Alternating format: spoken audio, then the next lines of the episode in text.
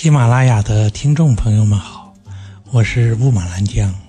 今天是我们的《中国式职场潜规则》三十六讲，透过历史看职场第二期。今天我们要讲的主题是职场的空间法则。嗯，这个词儿很怪异。什么叫职场的空间法则呢？它描述的是我们每个人在职场上所拥有的自由度是不同的。所拥有的空间是不同的，这取决于你和周边和每个同事的博弈态势，取决于你的为人处事能力。简单说吧，你所获得的空间是同事们所允许的，你如何对待他们，就会收得一个什么样的结果。让我们先从一个故事说起吧。嗯，中国历史上有春秋、战国。这么两个时代，我们知道，到这个春秋结束的时候啊，最强大的国家其实不是秦国，而是晋国。可以说吧，这个晋国是一直压着秦国打的。有强大的晋国在，秦国基本上是没有什么生路的。但是呢，当时的这个晋国呀，他的军事和政治权力落入了四大家族之手。哪四大家族呢？它是智家、韩家、赵家和魏家，这么四大家族掌控着晋国的力量。其中势力最大的是智家。智家他们推选了一个新的领导人，叫智伯。智伯这两个字呢，写出来就是智慧的智，大伯的伯。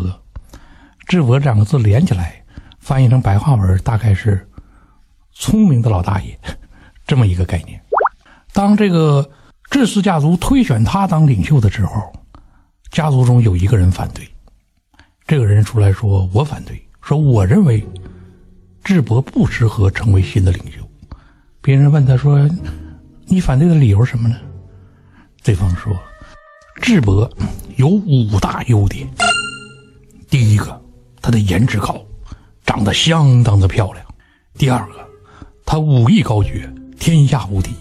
第三个，他懂艺术，非常有情趣第四个，他善于言辞，能把死人说活。第五个，他的性格坚毅果决，有大将之风。别人听了说：“你这是反对的理由吗？你不是替咱拉选票来了吧？”但是反对者说：“说正是因为他有这五大优点，所以我认为他最不适合当领袖。说为什么？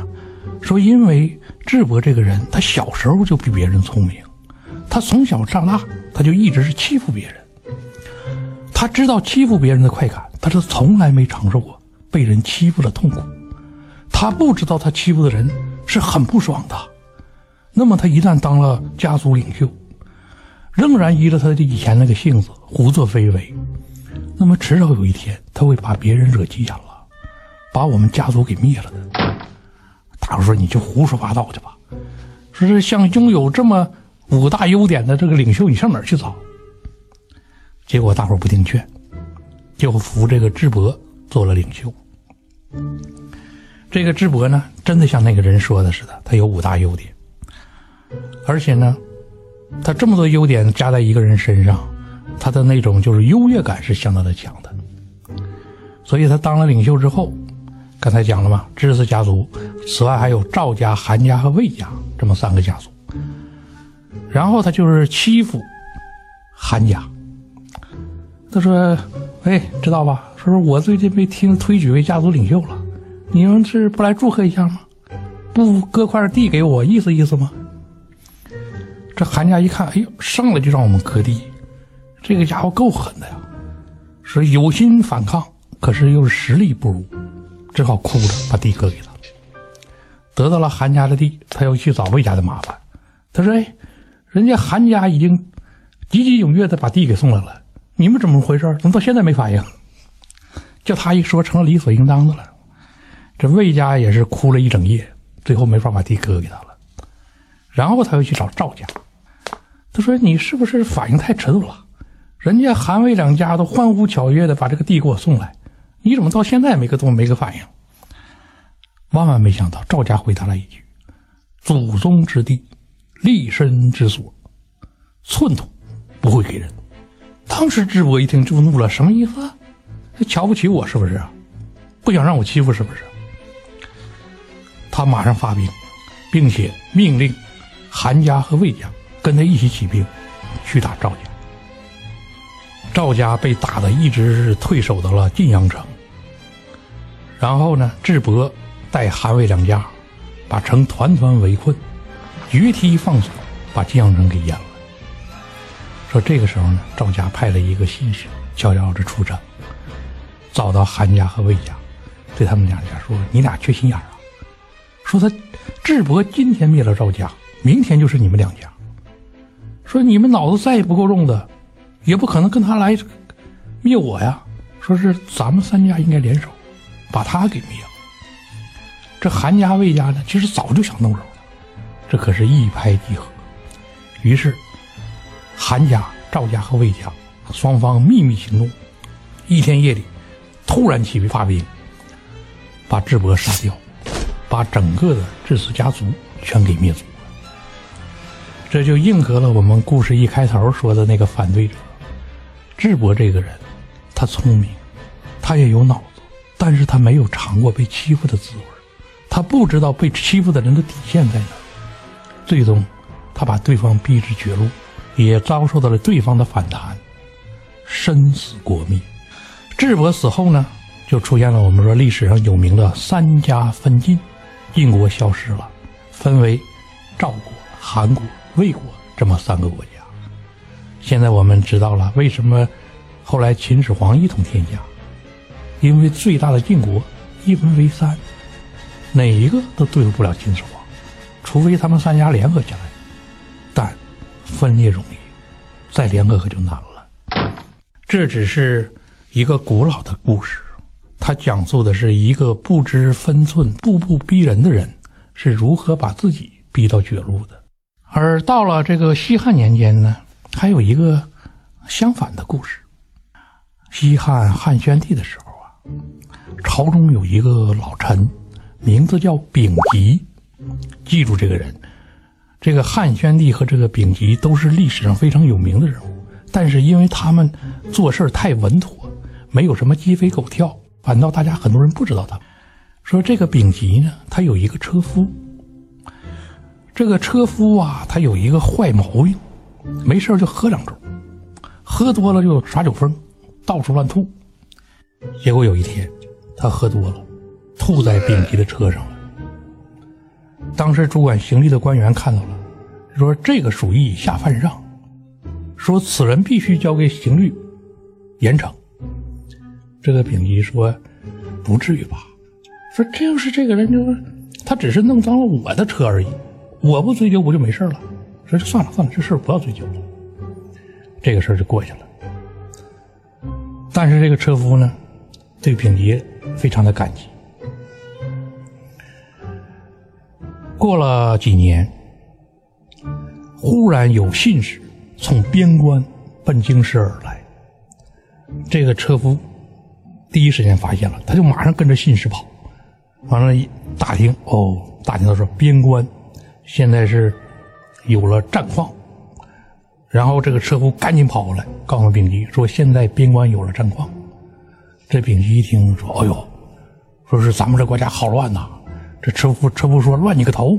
说你现在赶抓紧看看这个哪些地方遭到了外敌的入侵，而当地驻守的官员是不是有老弱病残，是不是有不在位的？你把这些细节查清楚，因为皇帝马上要问他。”丙吉一听，哎呦，说你说的还真对，赶紧去查这些做这些工作。正做着，皇帝突然召见，召见的不光是丙吉，还有很多大臣。所有人都来到之后，这皇帝说是边关告急，说是你们告诉我一下，说现在边关的这个人员布防情况如何？大臣们面面相觑，回答三个字：不知道。只有丙吉出来把这个情况一分析，这皇帝一听说：“哎呀，说到底是你这个老臣子，日夜忧心国家呀，才会就是所有的大小事情了如指掌。而丙吉呢，你看我们讲了，他跟前面的智伯性格是趋于两端的。智伯是不给别人生路，而丙吉是不与别人为难。那么他们两个人就得到了不同的结果。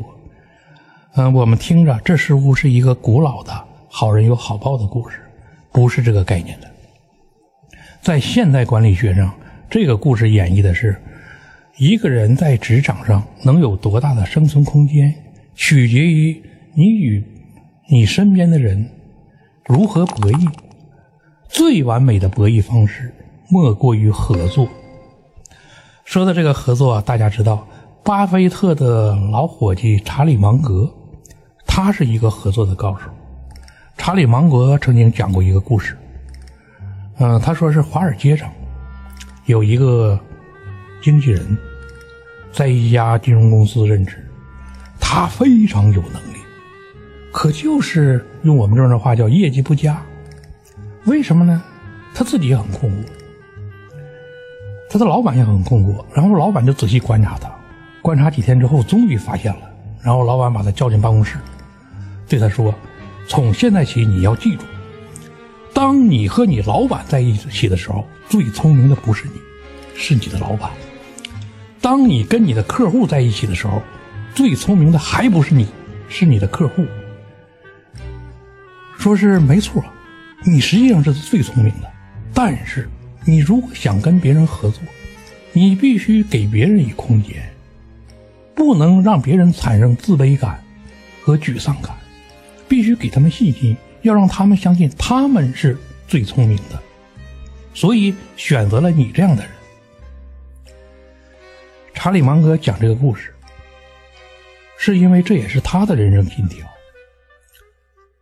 他有一个习惯，他进公司的时候，他会跟这个扫地的清洁工愉快的打招呼，叫对方的名字，问对方的家人。他到餐馆吃饭的时候，吃的一半，他会进入厨房。然后非常感动的握着厨师的手，他说：“你做的饭菜是我有生以来尝过最好的。”然后呢，他会给对方写个名片，署名是“爱你的查理芒格”。就是所有这些人都非常高兴，把他这些名片裱糊起来贴在家里。你看，我是跟大人物有往来的。而查理芒格的这种风格，让他形成了一个非常舒适的生态圈。他舒适到什么程度？他所到之处，所有人都出来，精心的照顾他，让他享受到就是比他出价更高的待遇。因为大家喜欢，渴望在他这里获得一个更好的评价，这个评价呢，来能够拓展自我的生存空间。我们讲这个故事，说的它是一个职场上的空间法则。我们所在职场上的生存空间，都是同事们、老板们让渡给我们的，他们给我们机会，我们才能立足于此。永远要记住这一点。那么，这个空间法则呢，告诉我们三个要点，就是我们讲的前三个故事。第一个是智博的故事，永远要记住，和你在一起的人是最聪明的、最能干的、最有智慧的。也是最祥和的、最善于合作的。当我们把这一系列标签贴给对方的时候，是希望能够唤醒对方心里的合作意识，这是一。第二个，职场上或者生活中，所有的小枝节、小事情，千万不要放在心里。人必须有大的志向。做大事者不拘小节，因为事大所以节小。只有不计较小事儿我们才能做到体谅人、宽恕人、友善的对待每一个人，并能够获得对方的如期回报。这是第二个。第三个呢？职场就是人生，人生就是职场，并不需要你每时每刻的是刻意表演。他需要我们发自内心的真的喜欢身边这些人，像查理芒格那样，这样你才能获得一个更广泛、更大的生存空间。谢谢各位朋友。